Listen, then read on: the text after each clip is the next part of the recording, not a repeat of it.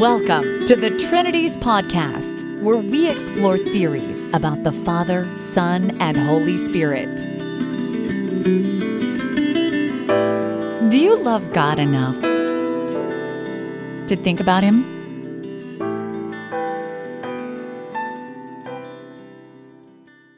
Episode 99 Dr. Larry Hurtado on Early High Christology. Before we get into today's interview, I wanted to just mention that I've recently initiated a Facebook group for the Trinities podcast. You can find it by just searching for Trinities podcast on Facebook, or you can go to facebook.com slash groups slash trinities slash, and that will take you there. Anyone's welcome to join. As I'm making this episode, there are 211 members of the group and the discussion's really roiling. Can't always keep up with the discussion between this, other blogs, and the Trinities blog, but uh, I'll do my best. I really appreciate those of you who listen. I want to be a part of your life, to encourage you, to answer questions that you have, and to learn from you. I wanted to start with some feedback that one of my Facebook friends named Pierre gave me. He says, quote, Michael Heiser seems confused as to his exact position. Which of the following best describes his position? Trinitarian, binitarian, Arian. If he is using the passage in Exodus 20 as an indication of divine plurality, would that not make Jesus, in his view, a malak, an angel, thus siding with Arius? How thus would he circumvent passages in Hebrews 1 and 2 where angelic Christology is polemicized against? Do we not only see a development of binity within the Logos theologians, which was still at that time a form of subordinationism, with respect, Michael Heiser seems to be confused as to how his incarnational theory works and seems to fail to adequately represent his position with clarity. It's almost as if he is adopting all views so as not to be refuted by any of them. End quote. Pierre, uh, I, I don't think that last remark is quite fair. You have to keep in mind that Dr. Heiser is a language and text scholar, and so he's always approaching things sort of from the angle of interpreting particular texts in the Hebrew Bible he's not going to come at it uh, from a, a view of 10,000 meters up, you know, from the sky like a systematic type person would. But he definitely is a Trinitarian, but he doesn't want to say quite that the Old Testament teaches the Trinity. He wants to say that it was a kind of natural reaction to various passages in the Old Testament, especially these angel of the Lord ones, that there was some kind of plurality within God, at least two although he also mentions in other contexts that he thinks there is some, not sure how he would put it, intimation, hint of the Holy Spirit as a third person within God. So I'm not clear quite how he thinks Old Testament revelation is related to the Trinity. He doesn't want to say it outright teaches the Trinity, but he thinks it in some sense laid a groundwork for that later revelation. He does repeatedly compare these angel of the Lord passages to the idea that God is incarnate in Jesus. Again, I'm not quite sure what the relation is that he thinks is between those two things. I don't think he says it's exactly the same idea. I would throw out there just this distinction. Are we going to interpret the angel of the Lord passages as involving an angel, a messenger, a self, a created thinking being who is God's agent, an intermediary who is acting on behalf of God and then can therefore act with God's authority and speak first person things that God wants said and things like that. Kind of like a prophet, but angelic, not human. Is that what we think is going on with the angel of the Lord passages? Or are we going to take all of them or some of them to involve a theophany where God just appears as a man just by his omnipotent power, he projects out the sight, the sound, the feeling, the smell even of a man. It's like a holograph kind of thing, but more advanced, and that he just appears in that form. But if that's what's going on, then God is not literally becoming a man, he's just appearing as if he were one.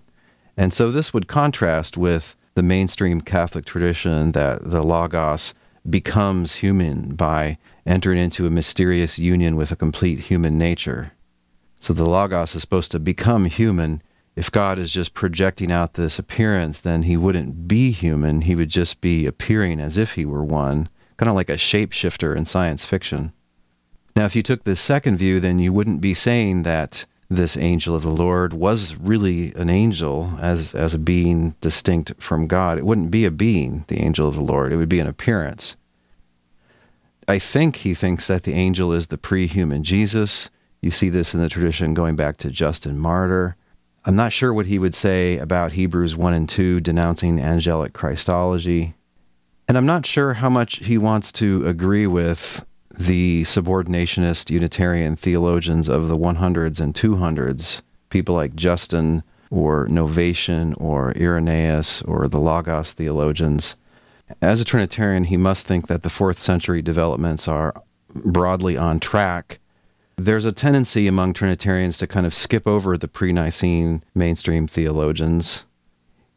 I'm pretty sure he thinks that these ideas about divine plurality arose early and they arose just on the basis of the Hebrew Bible, and that by Jesus' time, these were really mainstream, that any Jew would have thought that God, in some sense, might be plural. Me, I'm not so sure. I know that some of the two powers material is post Christian. I'm not quite sure how much of it is pre Christian, but I think it has to do with Platonic speculations about there having to be an intermediary between God and the world so that God couldn't have directly created. He must have had a being which stands halfway in between the created and the uncreated to directly create for him. We talked about this somewhat in episodes 74, 75, and 76 of the Trinities podcast when we examined the views of Justin Martyr. It seems to me there had to have been some Greek influence to really get this two powers stuff going. On the face of it, this talk of the angel of the Lord is just about a messenger through whom God interacts with the ancient Hebrews. Dr. Heiser sees more there than I do. Here are some comments he made in a recent interview with Dr. Michael Brown on his show Line of Fire. And this is about 33 minutes into the episode, and I'll put a link to that on the blog post for this episode. In context, they're discussing how to refute Jehovah's Witnesses, an ever popular topic. Dr. Heiser says that he likes to take them not only to John 1, but to Genesis 48. The last time one came to my house, the first question I asked the person was, Is the God of Israel an angel? And of course, no, no, no. You know, angels are created beings. You know, you know, no way. So then I went to Genesis 48, 15, and 16. Jacob is blessing, you know, the children of Joseph, and and he says, "May the God you know the and, and it's Ha Elohim in uh, in in the text. So they can't really deny that this is the God of Israel. But the, there's three stanzas to this. He says, God before whom my fathers Abraham and Isaac walked, and may the God which fed me all my life long to this day. And the third stanza is the angel who redeemed me from all evil. And then then here comes the verb, bless these boys. Verb is singular. So if the writer wanted to make a distinction between the God of Israel and this particular angel, he would have used a plural. But he doesn't. He uses a singular, which fuses them together. So tell me again, is the God of a, a God of Israel an angel? And and the look on their face is like, well, I never saw that one before. You know, that kind of thing. And, and then I, I use that to say, well, I, I agree the God of Israel is not an angel, but this particular angel happens to be God. This is Yahweh in embodied form, and that's going to work itself on into the New Testament, into the incarnation. And then we start looking at other passages about where the language used of this particular angel in the Old Testament is also picked up by New Testament writers and attributed to Jesus. Okay, well, that's one way to take it. You might think that the author of Genesis is identifying God and the angel of the Lord because he uses a singular verb form. I don't see why you have to take it that way, though. I mean, the writer principally has in view God, and then he invokes a blessing from the angel, and this is the one through whom, or if you like, the manifestation through which God blesses. So he's invoking the blessing of God. He mentions the angel. Why isn't he just talking about God blessing through the angel? Dr. Heiser says he doesn't use a plural verb form so as to distinguish between the two figures, the angel and God, but he doesn't need to distinguish between the two of them. He just called one of them the angel, the messenger of the other. So they're just presupposed to be distinct. I don't see any fusing or merging of them as implied by this. Admittedly, it's jarring to mention two subjects in the sentence and then use a singular verb, but it's understandable if the main subject is really God and he's thinking that God just blesses through, that is, by means of this angel. Again, whether the angel is a being or an appearance, either way. I suggest it makes sense read in that way. Anyway, Dr. Heiser has a lot more to say, and on the blog post, I'll put some other links to Dr. Heiser talking about divine plurality in the Hebrew Bible. You can judge whether or not he makes his case. I do really like and respect Dr. Heiser, and maybe we can have him on again sometime to talk about the angel of the Lord in the Old Testament. So let's move on to my interview with Dr. Hurtado. Dr. Larry Hurtado is Emeritus Professor of New Testament Language, Literature, and Theology at the School of Divinity at the University of Edinburgh in Scotland. Born in Kansas City, Missouri, over the course of his career, he taught at Regent's College in Vancouver, Canada, and the University of Manitoba in Winnipeg, ending at the University of Edinburgh. In 2011, he retired as director of the Center for the Study of Christian Origins there He's a fellow of the Royal Society in Edinburgh and has served as president of the British New Testament Society. The author of many scholarly articles and reviews, his books include a commentary on the Gospel of Mark, 1990, Lord Jesus Christ, Devotion to Jesus and Earliest Christianity, 2003, How on Earth Did Jesus Become a God? Historical Questions About Earliest Devotion to Jesus, 2005, The Earliest Christian Artifacts, Manuscripts and Christian Origins, 2006, and God and New Testament Theology in 2010. He's perhaps best known for his book, One God, One Lord Early Christian Devotion and Ancient Jewish Monotheism, the third edition of which is out in November 2015. He also frequently shares his thoughts on recent scholarship with the wider public at his personal blog at larryhurtado.wordpress.com. He's here with us today to talk about his work on early high Christology. Dr. Hurtado, welcome to the Trinities podcast. Thank you. Happy to be here. Dr. Hurtado, how did you come to choose a career as a New Testament scholar focusing on Christian origins? Well, as probably happens with many people, uh, in my case, it didn't happen all at once, but over time, I, uh, after doing master's work, was invited to do some teaching for a couple of years in a small college, just as a kind of uh, kind of pinch hitter for some other people who had uh, had to take time off, and uh, that convinced me that uh, I wanted to wind up in academia. So I planned on doing PhD work, and eventually got into a program uh, in, ironically, initially after doing PhD work, I was I was pastoring a small church for a while, and um, decided maybe I just stay there. But then, out of the blue, after about three or four or five years, came an invitation to go to Regent College in Vancouver. I took it up, took up that that invitation, and uh, thought that this was this was where my uh, my life was being pointed. And from there, it just it's just uh, gone from from one institution and one decade to another. Dr. Hurtado, much of your work is centered around the idea of early high Christology. Can you tell us what is that idea, and in your view, why is this important? Well, early high Christology is, is a sort of a term that uh, came up in conversation, and it's a kind of um, quickie label, I guess.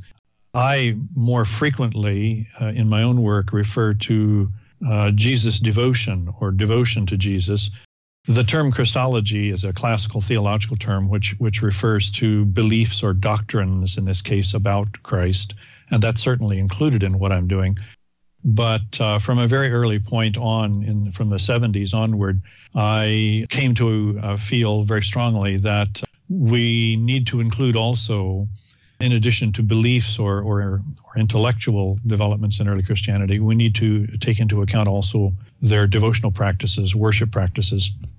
So I use the term Christ devotion or Jesus devotion as a broader umbrella term under which we include Christology, beliefs about Jesus, but also devotional practices and the role of Christ even in, in ethical and, and political considerations of the early church. So, so that's what I mean by it. Uh, early high Christology is a term that I didn't coin it. It was a term coined by someone else and famously applied to us by, by one of my late and lamented colleagues, Alan Segal. So for me, it, it signals, as I say, this wider body of phenomena, beliefs, and early Christian practices that uh, in which Jesus functions as central. Is it fair to say that when you when you refer to early high Christology, it mostly focuses on Jesus as an object of worship? Yeah, I think that uh, that that's for me what uh, the the highness of anything that we're talking about is is that Jesus is placed on a level in early Christian belief and discourse, and more more importantly, I've argued even in their worship practices, placed on a level that is comparable only with the level occupied by God it's a high view of, of Jesus in the sense that it, it puts him on a level that, that is comparable to the level occupied by God in many respects. So, particularly in worship, um, we have lots of other, as I demonstrated in, in my 1988 book that you mentioned, One God, One Lord. We have um, lots of examples in Jewish tradition of what I refer to often as uh, divine agent figures or principal agent figures who uh, serve as God's chief agent, his, his uh, executor of, of his will in various aspects. Sometimes these figures are a very high, lofty angel, such as Michael. In other cases, revered uh, Old Testament figures such as Moses or Enoch can be described as playing this kind of role. So we have uh, other examples of these, and in some cases, these figures are described in the most amazingly exalted ways in some scenes, when a human seer is pictured as, as, as having a vision of one of these figures, indeed, he will sometimes think that he's had a vision of God and will, will bow down to, to offer the, the figure worship. So even visually and in terms of their, their glorious appearance, uh, they can be easily confused for God, it seems. So they would naturally bow down to offer worship. And in several of these scenes, the figure in question will demand that the, the seer not do that. Do not do this. I am not God.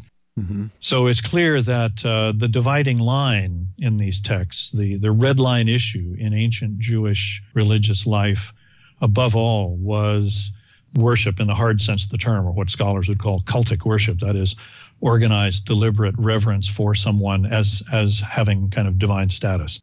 These figures all have divine authority, divine, you know, uh, glorious appearance. In some cases, they're pictured as sitting on a throne like that of God's and so on. But in none of the examples that I could find is there anything like the kind of pattern of uh, devotional practices, worship practices, such as we have directed to Jesus. So that was the key historical finding in that 1988 book that in many other respects, early Christian discourse about Jesus can be compared with the discourse that we have about these other figures. Sometimes figures are described as agents of God's creation of the world, for example, or agents of God's eschatological redemption and salvation, very similar to the kind of roles that, that Jesus plays. But the crucial thing that I could not find a parallel for, as I say, was the pattern, sort of constellation of devotional worship practices in which Jesus features in earliest Christian texts. Everybody recognizes that there was a high Christology in early Christianity. Everybody recognizes that. Certainly, by even even uh, my most uh, dogged uh, critics or opponents would grant that by the late first century, certainly uh, we have Jesus being treated as a divine figure and being given worship. The question is, and that's fairly early. I mean, that's within the first several decades. So the question is, how early? those of us who take what we call the early high Christology are saying really early, that is, so early that already by our earliest sources, in this case, the undisputed letters of Paul, such as 1 Thessalonians, that already by that point, that is to say, within the first 15 to 20 years after Jesus' execution at the latest, already at that point, a devotional practice and a body of beliefs about Jesus that are very high indeed are already taken for granted. The early high Christology that we're talking about seems to have appeared more, I've described it more as a kind of volcanic eruption than any kind of incremental seepage. It exploded very early. Indeed, one of the sort of um, influential figures for me and for numerous other people, Martin Hengel, has argued that this early uh, belief and, and attitude toward Jesus as sharing in some way in divine glory probably erupted within the earliest months or very earliest years of the Christian movement after Jesus' execution. I have uh, agreed with that and indeed have argued that that may have been a major factor that prompted the rather severe, in his own words, violent opposition to the early Jewish Christian movement, reported on by Paul. That this may have been a factor that uh, provoked his uh, disgust and very firm efforts to try to destroy what he regarded as a dangerous religious movement. As I've pointed out numerous times, uh, one of the figures whose works I have uh, I have engaged over the years, the great German scholar Wilhelm Bousset, whose book uh, Kyrios Christos is an acknowledged classic in 20th century New Testament scholarship.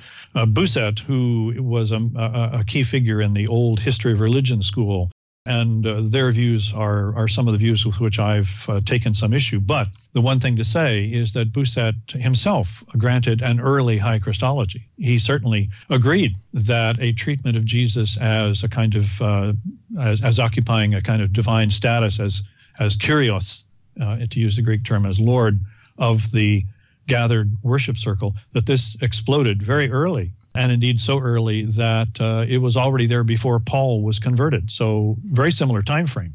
The crucial difference is that Bousset argued this could not have happened in a Jewish, thoroughly Jewish cultural setting such as Jerusalem or Roman Judea. And so he argued it exploded very early, but it had to have happened in a diaspora or Gentile setting such as Antioch or Damascus. And the crucial thing was, he argued, that in those settings, the pagan religious setting of the cities in which you had various demigods and heroes and so on facilitated the eruption of uh, this early high Christology in those settings and in those circles, but it could not have happened in thoroughly Jewish settings such as Jerusalem. The crucial difference, therefore, between my position and that of Bousset on this matter would be that I think that there's very strong evidence indicating that this uh, eruption of um, devotion to Jesus as divine actually did begin in thoroughly Jewish circles of Jesus followers and in Jerusalem and in Roman Judea.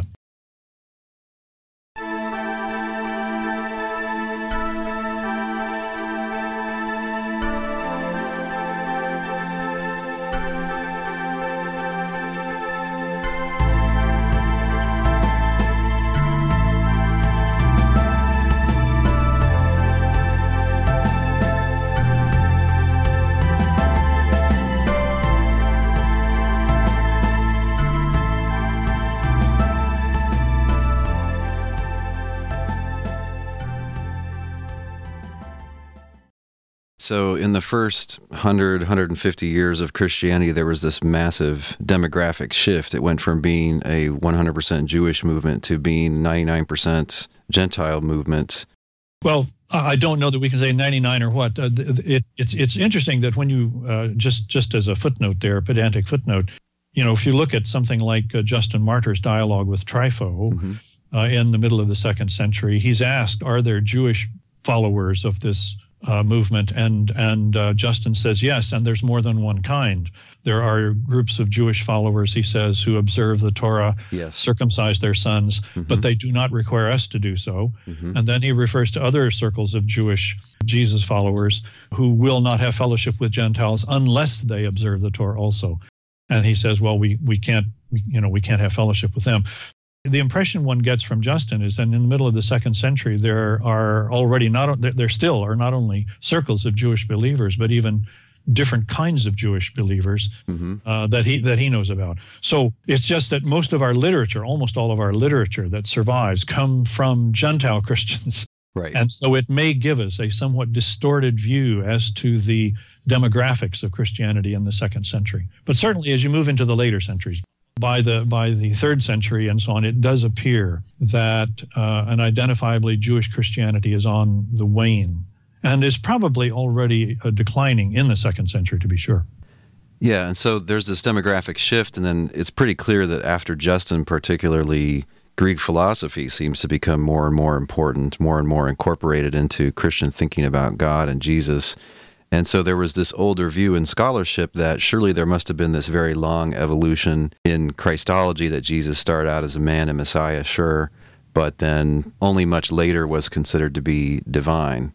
And that's what you're disagreeing with, in a sense. You're saying, no, in a sense, he was considered divine right the earliest sources that we have. Yes, and as I say, actually, uh, the the old history of religion school, which is the classic work on this, uh, classic body of work on this subject, agreed that uh, although a kind of radical, in some sense, Hellenization or philosophical you know, development of, of Greek philosophy happens in the second century and thereafter, and Christian discourse undergoes a kind of sea change in which it, it very heavily engages and is expressed in terms of philosophical currents of that time. Nevertheless, he, he agreed that, that a treatment of Jesus as divine, a treatment of him as a recipient of worship, as the divine Kyrios, who in some sense shares the glory and stature of God, began in the earliest years of of Christianity, within the first uh, two, three, four years of Christianity. It's just that he felt that it it could not have happened in a in a in a Jewish setting. It had to have happened in a Gentile setting, such as Antioch or or, or Damascus, where pagan ideas, not not Greek philosophical ideas, but pagan practices of gods and demigods and divine heroes and that sort of thing, popular religious ideas of that kind, uh, were influential in making Jesus divine. So there's a sense in which, in, in his argument, the early Christians in those settings came to treat Jesus as divine in some sense in order to make him competitive, so to speak, with uh, the divine heroes of, of those pagan cities. It strikes me, Dr. Hurtado, that you are focusing on issues of uh, function and practice so, you know, it's one thing to, uh, in some sense, honor or worship somebody, but you're saying what really is the difference between early Christianity and other things is that there is central cultic worship, worship in the full religious sense. In our religious meetings, we worship Jesus, um, and, and then that's what you're calling high Christology. Now, some people, when they talk about high Christology, some some theologians, some other kinds of scholars, they mean that Jesus is God himself or that Jesus has a divine nature. Hmm. Are you attempting to remain neutral about the metaphysical essence of Jesus and just, uh, well, let's talk about function and uh, the role that he plays in, in Christian life? Well, I'm primarily interested in in trying to do as as good a, a, a, historical, descriptive, and analytical work as I can do. So it's I'm I'm not primarily engaged in constructive theology, but in historical description and analysis. And I'm prisoner to the data. it's just the case that in the earliest texts that we have, such as in the New Testament and really on into the early second century, uh, well into the second century, the nature of early Christian religious discourse does not uh, focus on and is not, well, put this way, is not conducted in the terms of Greek philosophy. And so questions of, you know, what we call ontological questions, questions of, you know, does Jesus and God have the same essence? For example, Greek ousia, or uh, whatever, or, or Latin substantia. I mean, these terms just do not appear in early Christian discourse in the way they do later. That is, in, in, in talking about Jesus, you don't have any statements in the first century or so that say Jesus and God share the same ousia or substantia. They, they don't use those categories. So if you say, well, how did the did the early Christians think that Jesus shared the same divine essence? I have to say, I'm sorry, the term divine essence isn't a part of their mental furniture. They just don't operate with those categories. So it's a moot question. We can only answer the questions that they put, and we can only deal with them in the terms in which they deal with them if we're practicing historical work. And the way they describe Jesus, for example, they speak of him as being given, for example, to cite Philippians 2, the name above every name. And in that text and another text, it's clear that the term Kyrios is given to Jesus, pictured as given to Jesus. Jesus is made Kyrios, says Acts 2, uh, is given this kind of office and status by God at his at at uh, the resurrection and and uh, the resurrection of Jesus in the New Testament is typically presented as including also this kind of heavenly glorious exaltation of him to this new status. So he is given the status of Kyrios. He's given, he shares the divine name. He is pictured as sharing and reflecting the divine glory, doxa. He is pictured as sharing the divine throne, seated at God's right hand. Those are the ways in which they describe Jesus' divine status rather than talking about essence or being or things like that. In one sense, one can say it's simply anachronistic to ask the question you know, did the early Christians think of Jesus and God as sharing the same nature, so to speak? That that way of putting the question is an anachronistic question, and you just have to say, "I'm sorry, that isn't the way they talk." On the other hand, you can say, looking at the vocabulary or the cupboard, you might say, what was in the cupboard, the theological cupboard that they were drawing upon, the vocabulary they were drawing upon, but dominantly from the Old Testament and Jewish tradition, they do describe Jesus in terms that are otherwise uh, terms used to describe uh, and distinguish God. You know, for example, God has a unique name, and the name of God carries this powerful sort of significance in several Old Testament passages, such as Deuteronomy, for example. The temple pictured as a place where the name of God dwells, and God's name is to be kept sacred and holy. Uh, the glory of God, of course, features in Exodus and in Isaiah and in a number of places as a kind of visual uh, expression of who God is. And God is pictured as the ultimate king who sits on a heavenly throne who rules over all. So, in saying that Jesus is given a name like that of God, in saying that he reflects and shares God's own glory, in saying that he sits with God on God's throne, they're according Jesus the highest kind of status that they can, it seems to me, within the categories that are available to them. But it would be anachronistic to say, well, can we ask whether they believe that Jesus therefore was the same nature of God? That's a different language game from a different time. Mm-hmm. And I don't know that we can say yes or no. We just have to say, sorry, can't answer that question in those terms. Yeah, I think that's right. It strikes me, though, they could have um, in their own terminology, they could have answered a question like this. We could have asked them, Do you think that the Father and Jesus are the same God? Uh, you might think that's a paraphrase of uh, Does Jesus have the divine ousia? Uh, yeah. Well, that's arguable, but anyway, I think they could have asked that, right? Wouldn't, wouldn't they have denied that Jesus was the same God as the Father? I think they would find that a strange question, yes, and and probably uh, would say, "Hmm, that that's a really strange question." if you look at their discourse, you know they, you know, pick pick a, a text that represents what many people would say is a real mountaintop high Christological text, the Gospel of John. Mm-hmm. And pick a text where the Gospel of John pictures Jesus himself supposedly praying and talking about himself and God. And you have a statement, you know, this is eternal life, John 17, that they may know you, the only true God, and Jesus Christ, whom you have sent. Now, there in the grammar of the text, you seem to have two distinguished but intricately related figures mm-hmm. the only true God and Jesus, whom you have sent. Right. And in the same text, he says, you know, restore to me the glory that I had with you before the world was made. So this is a Jesus who professes pre-existence and a kind of glorious pre-existence before the world was made. Indeed, in John 1, he's pictured as the unique agent of creation.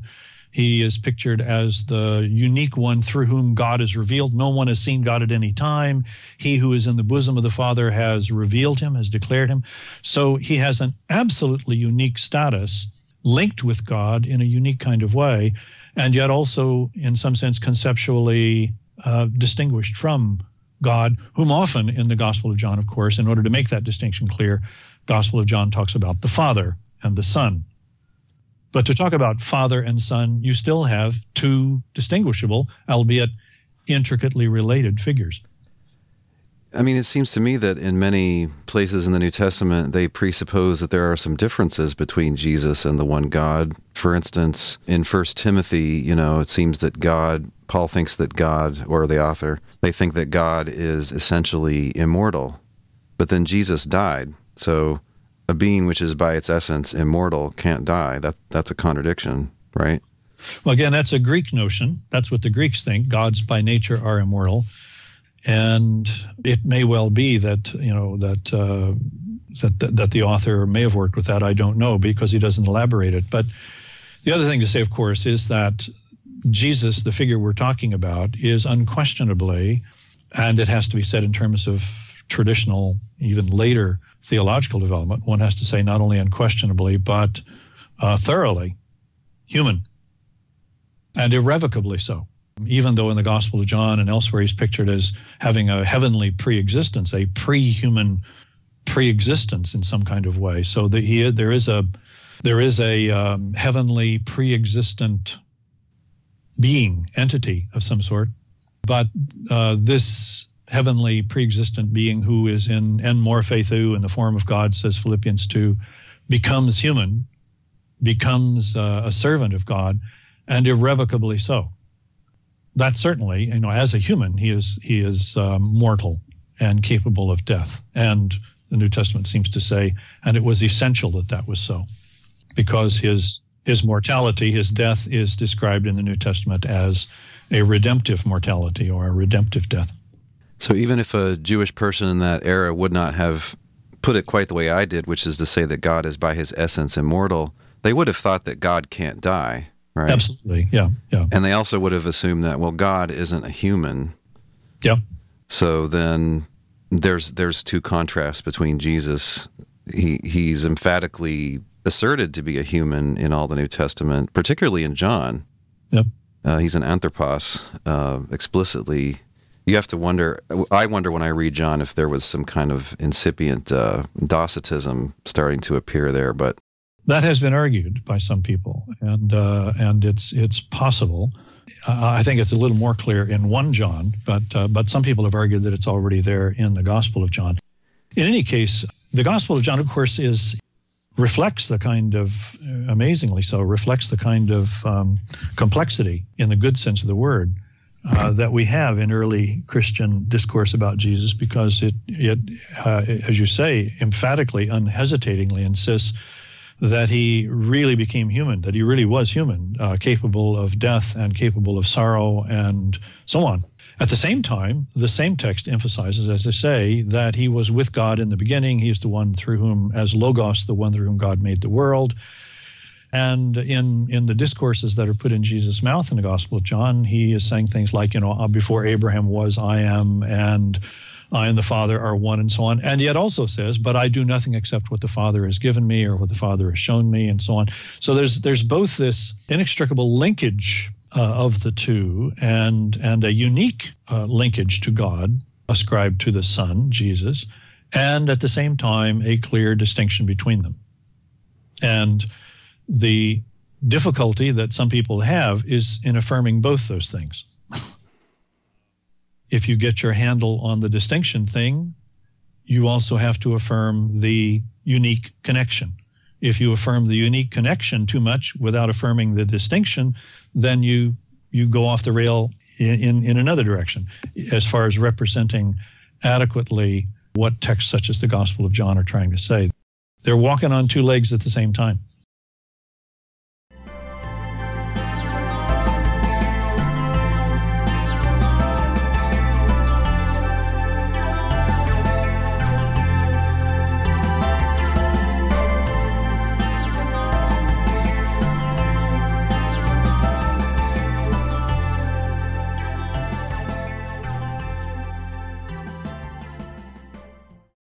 Speaking of the distinction between the two, if somebody asked me, really, is Jesus worshiped in the New Testament? I mean, come on, how, how can these Jews be worshiping a man? I would say that the smoking gun, most obvious, undeniable examples of this would be Philippians 2 and Revelation 5. Paul has uh, in Philippians 2 that someday every knee will bow to Jesus. And what is that if not worship? And then Revelation 5, there, he's worshiped alongside God in this heavenly vision. What's interesting is in both cases, he's also distinguished from God because in Philippians 2, the worship that's given to Jesus is to the glory of the Father. Yep. And in Revelation 5, you know, he's worshiped because of his service to the Father. The hmm. Father is the one creator in, in Revelation 4. And then the lamb is brought into the throne room and he's they sing a song to him on the basis of winning people from all nations for God. So yeah, it's worship for sure, but still the, there's the distinction between them also. Yes, and uh, this is one of the, the questions again. This, this in a, question of you know, was Jesus really worshipped? So my my good friend and and sometimes sparring partner uh, Jimmy Dunn wrote a book recently. Did the early, did the first Christians, early Christians worship Jesus? And his preferred answer, although it seems to me if you read through the book, he gives Um, he, he, gives nuanced answers that don't always uh, don't always say the same thing. In some pages, he seems to say yes, and other pages says no. But it's clear that his preferred answer is no, not really. But uh, if you look carefully at what he seems to be, what he seems to mean by that, that negative view, I think he seems to me to mean they did not worship Jesus as an entity or deity in his own right so to speak, they did not worship him as a second distinguishable God. They worshiped God, and insofar as Jesus was reverenced, he was reverenced or worshiped with reference to God the Father and on account of his connection to God the Father. And with that, I would entirely agree. It's just that um, when when Dunn says the Christians really didn't worship Jesus as such, his language, uh, what he seems to mean is they didn't worship him as a second deity. And, and, and I would say, well, of course not. Of course not. There's only one deity for early Christians. Jesus is seen as the unique expression, as the unique agent uh, of this uh, of this one God, and it is God's exaltation, in their view, God's exaltation of Jesus to divine glory, such as you have in Philippians uh, two and in Revelation five, as you say in other passages, it is God's exaltation of him to divine glory and affirmation of him as the unique heavenly Son, seated at God's right hand, and so on. It is that divine action which uh, authenticates, and I think in the early Christian mind, uh, not only authenticated, but actually demanded in response uh, worship and reverence to be given to him. You, you asked earlier if we were to ask a question, a particular question of Christians, and I said that might be an anachronistic way of putting things. Let me paraphrase another question, which I think doesn't appear explicitly as such, but I think is the sort of question they could have engaged. And that is, what is your basis for reverencing Jesus? If you were to direct that to Paul or to early Christians, how, what is your basis or how dare you do this? Mm-hmm. I think their answer would be because God requires it. God has exalted Jesus and now requires him to be reverenced. And so a refusal to reverence Jesus is disobedience to the one God.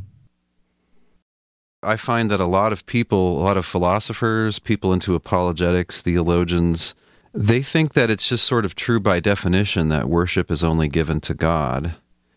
And they think that so because that's true by worship just means worship as as the one God. That's just what worship means in their mind.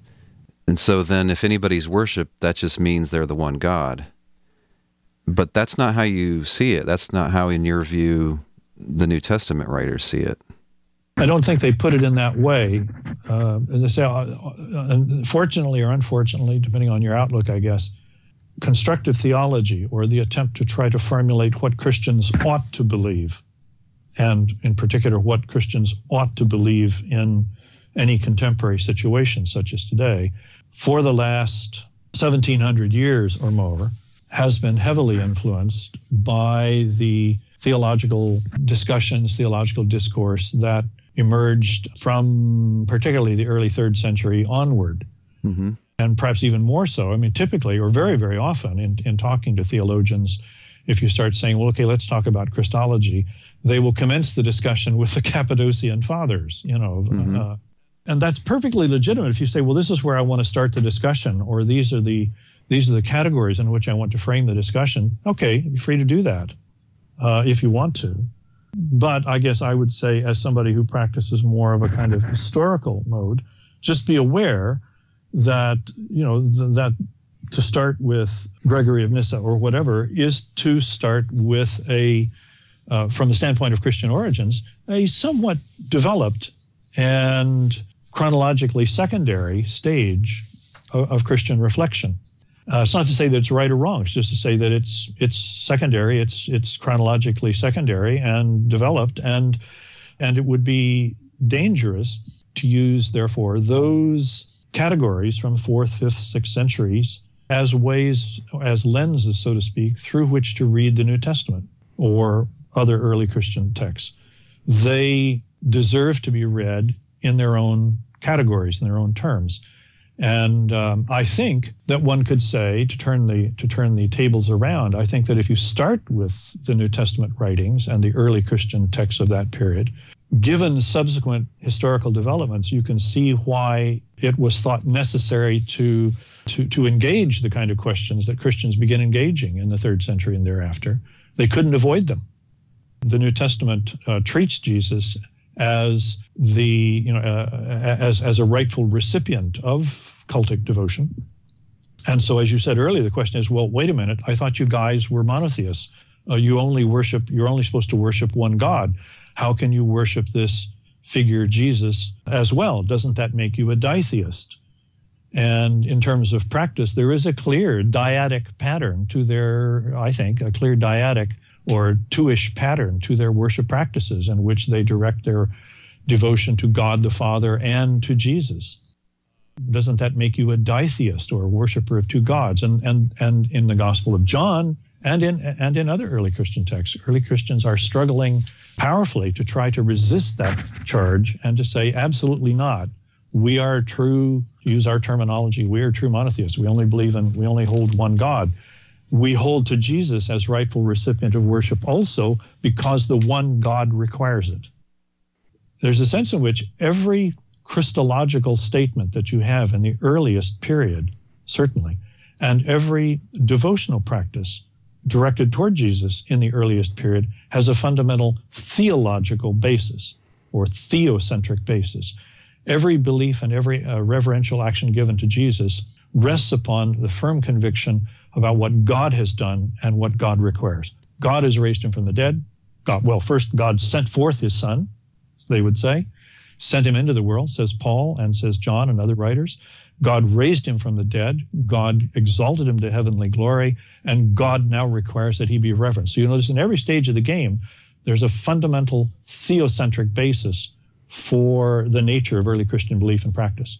Now, when you move into the third century and so on, as, as people begin trying to articulate Christian faith in categories of the larger intellectual environment of that time, questions of being, of essence, and trying to defend a so called monotheistic stance in those terms almost forced them to engage questions uh, of being if you have two entities, God the Father and Jesus, isn't that two beings? And so then you have to say, no, no, only one being.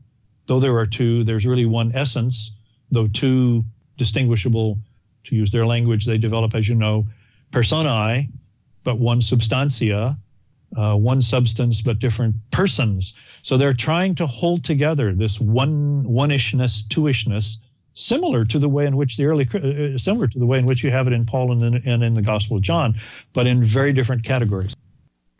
So what you're saying is that God in the New Testament, God exalts Jesus, mm-hmm. and so it's by God's sending, God's empowering, and then God's raising and exalting Jesus to his own right hand that it's the action of God, it's the will of God that results in Jesus having divine status and being worthy of worship. Sometimes you almost you almost put it that way. Yes, I think that's fair enough. And and for earliest Christians, that was a deeply satisfying way of putting it, because it um, it it expressed, to use our term, it expressed their fundamentally monotheistic stance that everything goes back to this one God. Everything goes back to this one this one God. The enlargement of their devotional practice which I've referred to as this, uh, you know, from 1980 onward, this this uh, unique uh, mutation in Jewish uh, uh, devotional practice to include Jesus as a second distinguishable figure, as as also rightful recipient of devotion. This unique mutation, which produces this kind of dyadic devotional pattern, they uh, do not see as fracturing in any way the uniqueness of the one God they see it as um, uh, authorized and indeed demanded by the one God. So their their dyadic devotional pattern has at its roots a fundamentally uh, one God basis.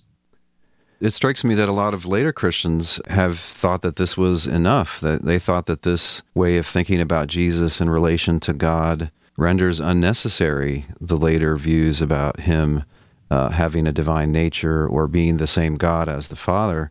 I don't know if you've ever had a chance to um, read anything about or by um, the famous early modern Unitarian Socinus. or the uh, the Polish brethren or the authors of the Rakovian Catechism. But Socinus, he didn't believe in the Trinity. He didn't believe in the two natures doctrine. He didn't even believe in the pre-existence of Jesus, although he believed in the virgin birth. Mm. But he he actually got into a controversy with some of his uh, with some other Unitarians. They said these other guys. Uh, there was a guy named Francis David, or that's his anglicized name, Francis David.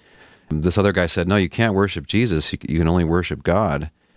And Socinus said, "No, God's exalted him." He quoted uh, from Hebrews, "Let let God's angels worship him." Mm. So he just says, "No, we sh- we should worship him because because of what God has done with him through him and the way that God has raised him." So for him, it just made the Nicene, Constantinople, Chalcedon. He it just makes that stuff unnecessary.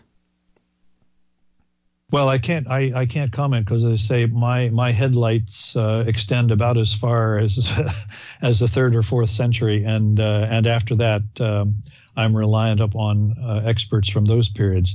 But to stay with the early material, I guess I would have a couple of things to say about how how one appropriates uh, Christological discussions of the third, fourth, and fifth centuries. Uh, you know, to start with the negative their categories are not our categories uh, and are not uh, are not actually i mean for example if we say jesus and god share the same divine nature i guess one question i would ask is in modern philosophical terms what is divine nature? For aristotle and for people of that period they seem to have thought of divine nature as some kind of thing some kind of essence some kind of stuff of some sort do we think of god as being comprised of some kind of stuff? No. So to say Jesus and God share the same nature, you have to say, what do you mean by that? It's not self evident what divine nature would be. Mm-hmm. Yeah. So their categories are not our categories. It made perfect sense to them. They accepted those categories and therefore got on with trying to make sense of the world in light of them. And that's fine. That was fine for them to do. They had no other choice. That was that was being responsible but those are not our categories. They will not serve us well. So we we can't simply echo their terminology and their categories. We we can take some instruction from their efforts to try to make sense of faith in their intellectual setting, and then try to make sense of it in an equivalent kind of conscientious way in our setting. But their categories don't serve our needs today. That's just a fact. Secondly, however, to put the positive spin on it, early Christians in the you know Nicene period and so on didn't develop their two natures, one being two persons. They didn't develop all this kind of language just because they were sitting around with time on their hands and said, let's see if we can come up with some really intricate stuff that will really puzzle people in the centuries hereafter. Let's see if we can come up with some mystagogy that will that will uh, I don't know uh, really impress subsequent generations. Absolutely not they were forced to engage these questions. They were they, they had no choice but to try to answer the questions because of the because other people were raising the questions and were proposing answers to them framed in terms of ancient philosophical categories which seemed to the sort of Nicene Christians to be wrong answers to those questions. So uh, the, the famous one, of course, is Arius and Arianisms, the various Arian philosophers, uh, various Arian theologians of the particularly the third, late third century and early fourth century, they are the ones who begin picking up these philosophical categories and begin drawing deductions, saying, well, there can only be one God. And so Jesus has to be something other than God. We know that we're supposed to worship him.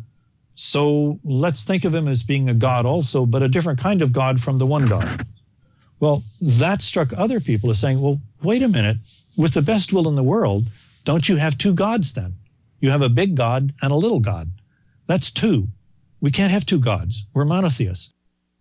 But, but, but it seemed as though those categories, the philosophical categories that Arius was working with and, and other people at the time were working with, were the inescapable intellectual categories of the day. It, it just did not occur to many people to say, let's just throw that aside and think in other ways.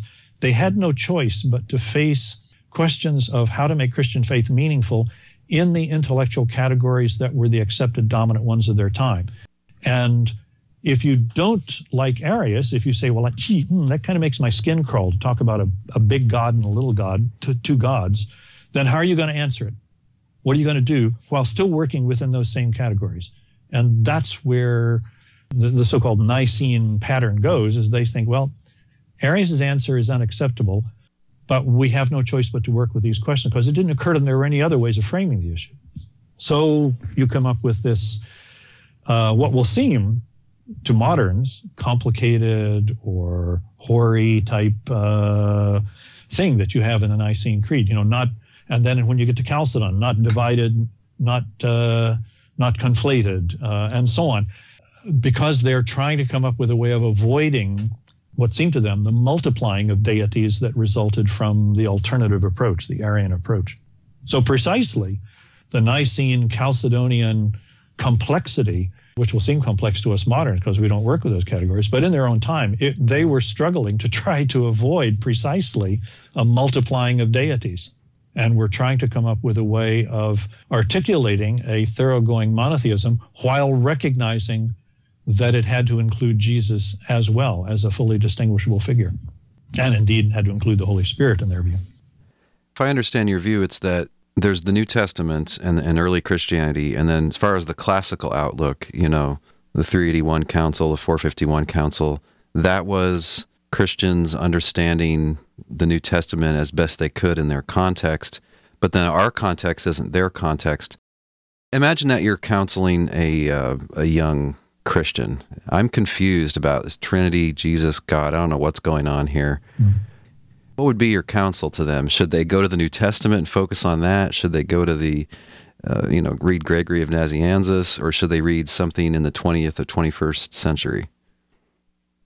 Well, I would say that that the biblical documents, the, the, the, New Testament and other early Christian documents of that early period, are perhaps once again more instructive, ironically, for moderns, more accessible for moderns than the subsequent theological texts of the third, fourth, fifth centuries and so on. Because of intellectual developments, there's a sense in which, in the modern kind of, or postmodern, however you want to describe it, world of our time, we aren't so much um, working with the classical Greek philosophical categories of form and essence and so on. And so the world is a more diverse place intellectually for us. There are, you know, in, in, in this sort of postmodern world, there are various intellectual categories we aren't so much essentialists anymore. We we tend to think, as I said, you know, if I were to if you ask the question, what do you mean by divine nature? I think most of us would have a hard time answering that question.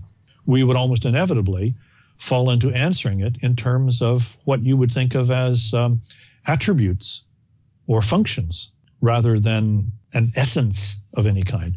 So there's a sense in which I think our intellectual cultural developments, ironically, may make the language and terminology of the New Testament and the, and the ways in which early Christians thought about it more accessible and perhaps more immediately meaningful than, than some of the subsequent uh, theological developments in my God in the New Testament book, in the final, in the conclusion, one of the things I propose is that perhaps theologians ought to go back and start with New Testament material and work with the categories and the dynamics of New Testament early Christian texts instead of starting in the fourth or fifth century with Nicaea and with the Cappadocian Fathers to go back to the first couple of centuries to look at Justin. I mean, and, and look at, uh, at other figures of this early period as well as the New Testament writings who I think are refreshing they will be challenging to some people, but but refreshing and perhaps more accessible. So to the young Christian, I would say, you know, uh, who, who's basically saying, "Give me give me an, an initial stepping stone on which to place myself," I would say that the categories in the New Testament,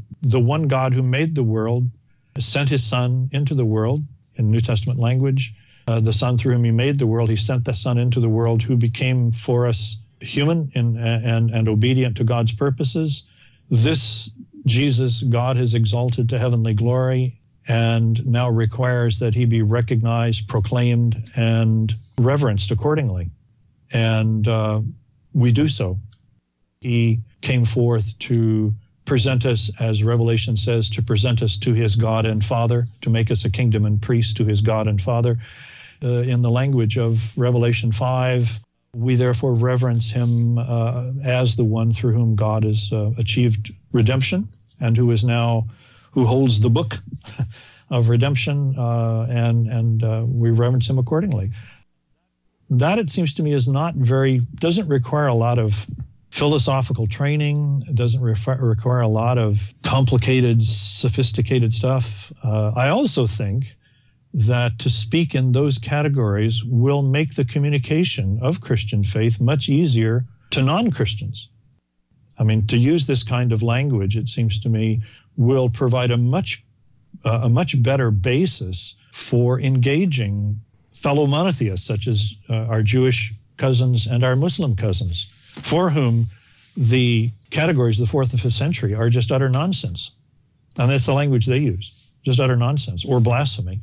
And they continually misunderstand it because it, it isn't their categories either. But to talk about, to say things like, we reverence Jesus because God requires it, that doesn't require any philosophical understanding to engage it. The question is, is that so or is it not? We can argue about that. We can talk about that. But the terms of the argument are perfectly clear.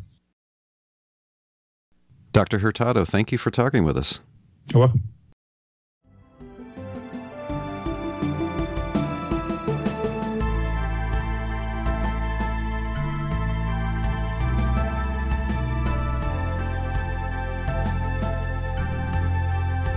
This week's Thinking Music has been the track Come Away by Jim Rooster from the album The Wilderness I Want. You can hear this whole track or download it at the blog post for this episode at trinities.org.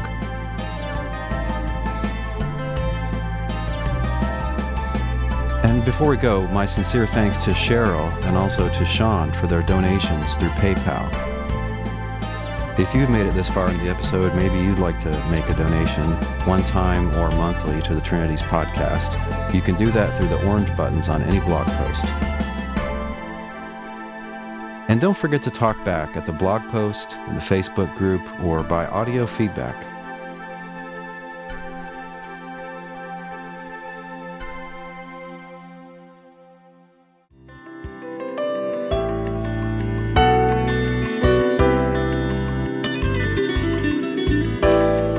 Listening. We'll see you online at trinities.org. Till next time, don't forget to love God with all your mind